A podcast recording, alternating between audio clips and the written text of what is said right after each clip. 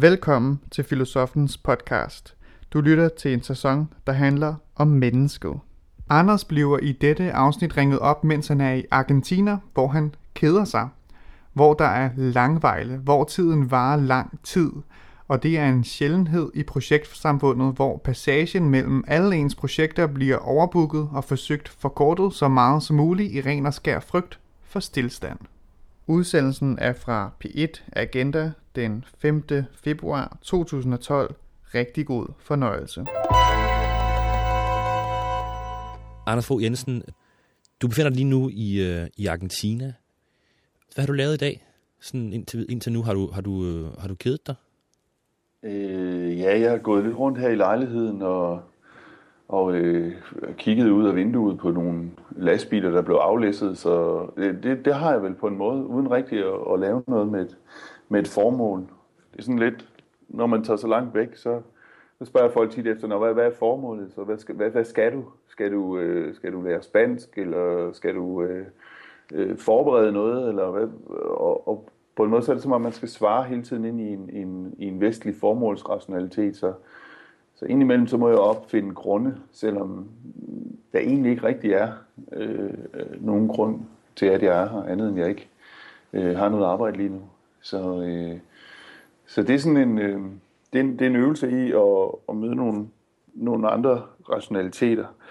Så det jeg gør hernede, det er, at jeg, jeg sover en del, jeg får også læst, men ikke det, jeg havde sådan egentlig planlagt, at læse noget andet. Og så får jeg danset en hel del, og, og øh, det er også lidt nyt for mig. Og på en måde så, øh, så, så skal jeg samtidig så opfinde grunden øh, hjem til, hvorfor, hvorfor, hvorfor, hvorfor er det så godt? Hvorfor er det så godt at danse?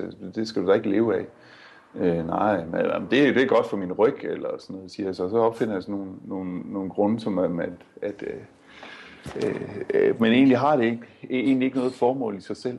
Så, øh, så ja, jeg, jeg, jeg får kædet mig en del her i Buenos Aires. Ser du på den måde, at vi har lidt tilbøjelighed til at være lidt mistænksomme over for kedsomhed, fordi det ikke er produktivt at kede sig? Ja, det, det, det, det vil jeg helt klart mene, vi har. Altså, det, det er klart, at vi også både synes, at det, det er trist, hvis nogen keder sig, så, så, så, må, så må vi da underholde dem. Men, men vi har også en mistænksomhed overfor, at, at de, og det, det tror jeg noget, der ligger dybt i sådan en protestantisk kultur, at, at når man keder sig, så er man jo ikke arbejdsom.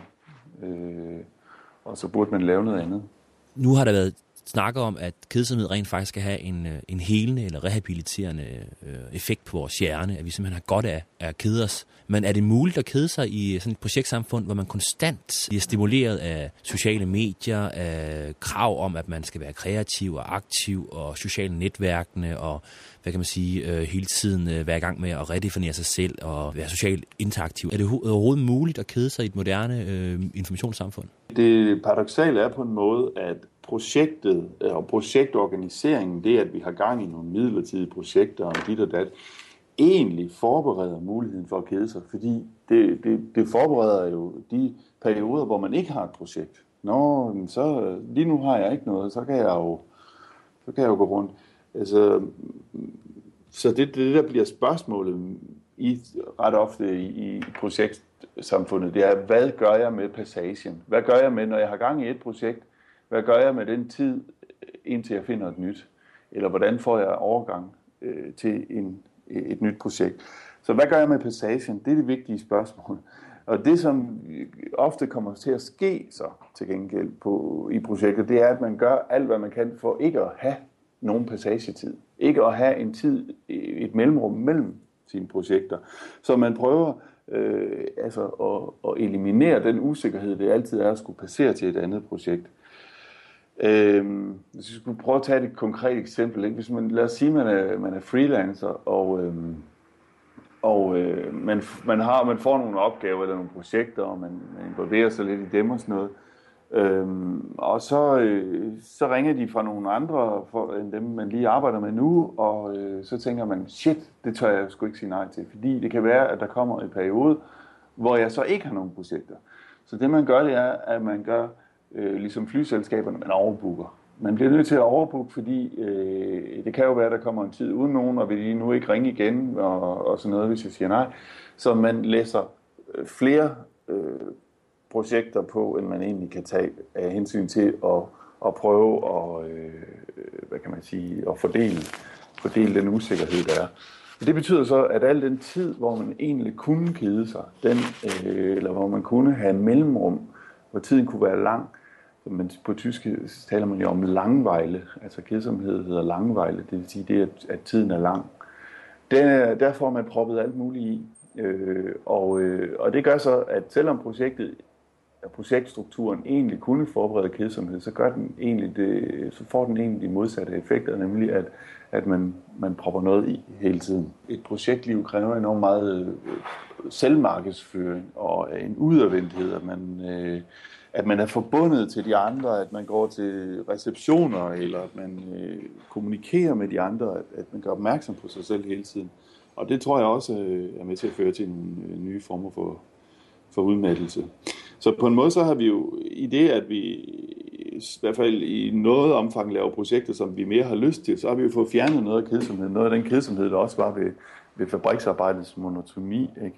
Øh, altså det var bare monotont. Øh, Øh, og der, der kunne det være, at man, man stod og kedede sig på arbejdet, fordi det hele jo bare var rutiner. Øhm, så på en måde har vi fået fjernet noget af kedsomheden. Der men vi også fået fjernet den fra øh, de passagepunkter indimellem, hvor, hvor, man egentlig, hvor, hvor tiden egentlig kunne være lang. Øh, som du lige nævner her, så, øh, så nævner du jo mange af de her ting i projektsamfundet, som er vores krav om innovation og social interaktion og aktivitet og kreativitet og sådan nogle ting. Og jeg ved også, at der har, man kan påvise, at der er en sammenhæng mellem de her nye krav her, og så de nye psykiske lidelser, som det moderne menneske ofte bliver ramt af, som er stress og depression og sådan nogle ting. Kunne man forestille sig, at kedsomheden, hvis man giver den plads i vores samfund, stillstanden, at den kan være ligefrem være sådan afhjælpende over for de her øh, sådan tidens øh, sygdomme?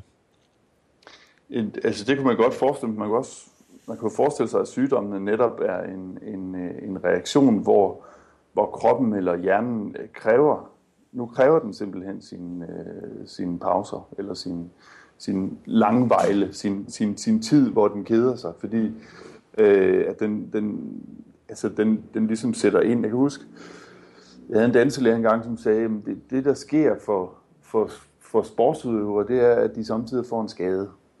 Og når de får en skade, så har øh, det, de har lært og det, de har øvet, det har ligesom tid til at forplante sig i kroppen. Hvorimod, hvis de arbejder hele tiden med at, at lære nyt og, og arbejde med deres krop, jamen så, så, så, får det ikke, så får det ikke sat sig på nogen måde.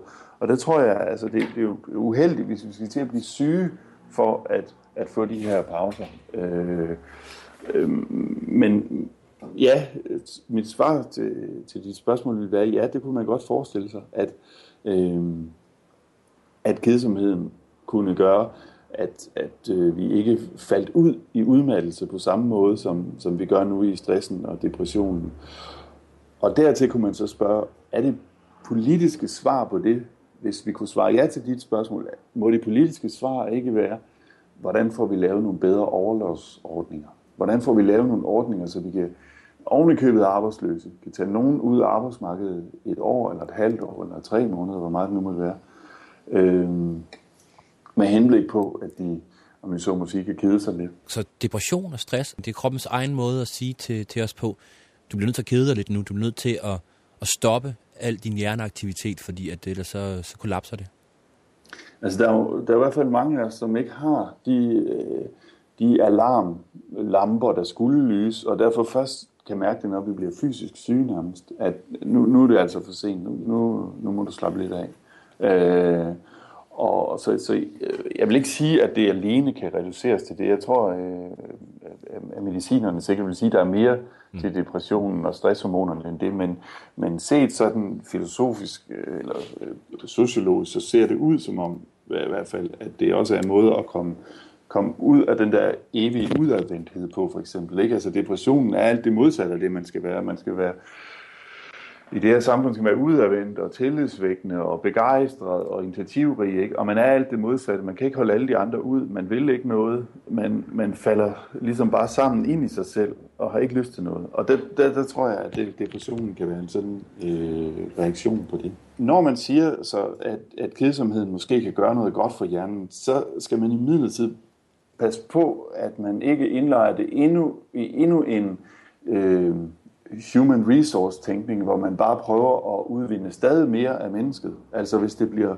programmeret kedsomhed, så bliver det på en måde øh, ikke rigtig kedsomhed. Øh, altså, man kan også spørge sig, hvad er formålet? Er det øget produktivitet? Fordi så er vi ligesom bare inde i den samme øh, gænge med at udvinde mest muligt af mennesket. Eller er det noget andet? Og der har vi, jeg synes, jeg synes der er et meget smukt citat af en, øh, en filosof, der hedder Walter Benjamin. Han siger følgende, og jeg læser lige langsomt to gange. Hvis søvnen er den kropslige afslappetheds højdepunkt, så er kedsomheden den åndeliges. Kedsomheden er drømmefuglen, der udklækker erfaringens æg. Raslen i løvet fordriver den. første tredjedel. Hvis søvnen er den kropslige afslappetheds højdepunkt, så er kedsomheden den åndelige. Her får vi at vide, at, at ligesom vi alle sammen ved, at kroppen har brug for søvn en gang imellem, ja, så har ånden også brug for en slags søvn. Og den søvn, søvn er kedsomheden. Øh, kedsomhed hedder på tysk langvejle.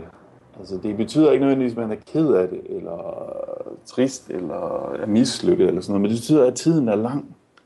Man har ikke travlt, man ved ikke, hvad man skal. Øh, det, tiden er ligesom bare. Anden del. Kedsomheden er drømmefuglen, der udklækker erfaringens æg.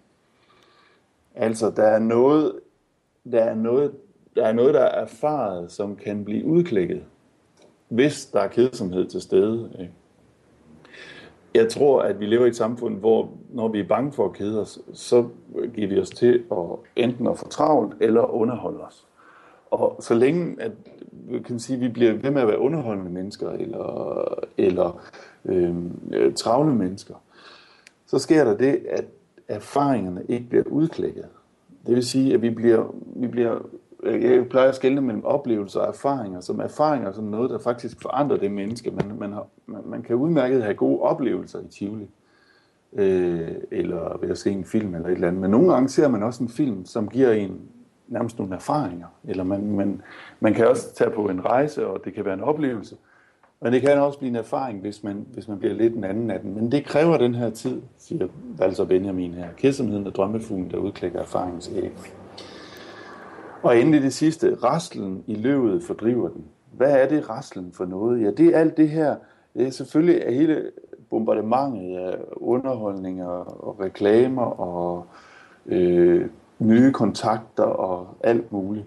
Nu nævnte du lige i starten, at der netop øh, jo også kan være en risiko forbundet med at gøre de her krav om kedsomhed til noget, der handler om human resource, altså til en måde, som en virksomhed så kan finde ud af, at der rent faktisk er, er mulighed for at få bedre medarbejdere, hvis man giver dem lov til at kede sig lidt. Der er jo rigtig mange sådan nogle moderne øh, kreative virksomheder, som for eksempel Google, der benytter sig af at have sådan nogle free spaces, hvor folk de bare kan, kan ligge og høre musik og kede sig og kigge op i loftet og sådan nogle ting der. Er det, er det, er det et udtryk for, at man ligesom har indset, at der findes øh, nogle, noget, noget produktivt i de her rekreative kedsomhedsstunder? Ja, det tror jeg. Det tror jeg helt sikkert, at øh, jeg siger bare, øh, ja, det, at der, at øh, der menneskeligt set er bedre grunde end, end at optimere produktionen i Google eller andre steder. Men det er rigtigt, at selvfølgelig kan det her også bruges på arbejdsmarkedet, også på en måde, som ikke er ond. Altså, det, er jo, det er jo godt, hvis, hvis øh, det kan være på den måde. På et tidspunkt havde man jo også i, i Aarhus den idé, som af mystiske grunde blev fjernet igen, det man kaldte skraldemandsmodellen. Nemlig at man tog fri hver femte uge, og så tog man en arbejdsløs skraldemand ind i stedet for. Øhm, og, og det var vel også med, med henblik på, og ja, dels at hjælpe de andre skraldemænd, men dels også at, at, at have lidt mere tid. Så, så jo, jeg tror, at det også bliver inddraget i, øh, i, i virksomheder på den her måde. Øhm, og i hvilket omfang det så bliver kontrolleret, hvad man laver i sin kedsomhedstid, det, det, det ved jeg ikke, men øh, jeg tror, det er den indsigt, det er.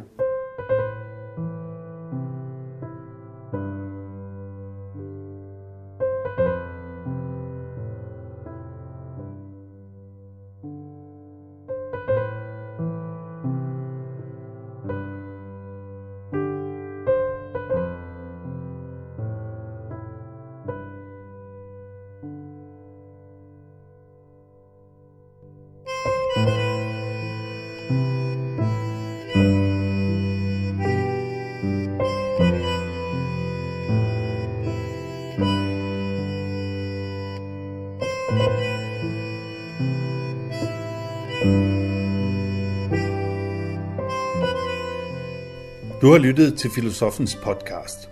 Se mere på min hjemmeside filosofen.dk og tag med mig på dannelsesrejse. Se dannelsesrejser.dk. Mit navn er Anders Fogh Jensen. Tak fordi du lyttede med.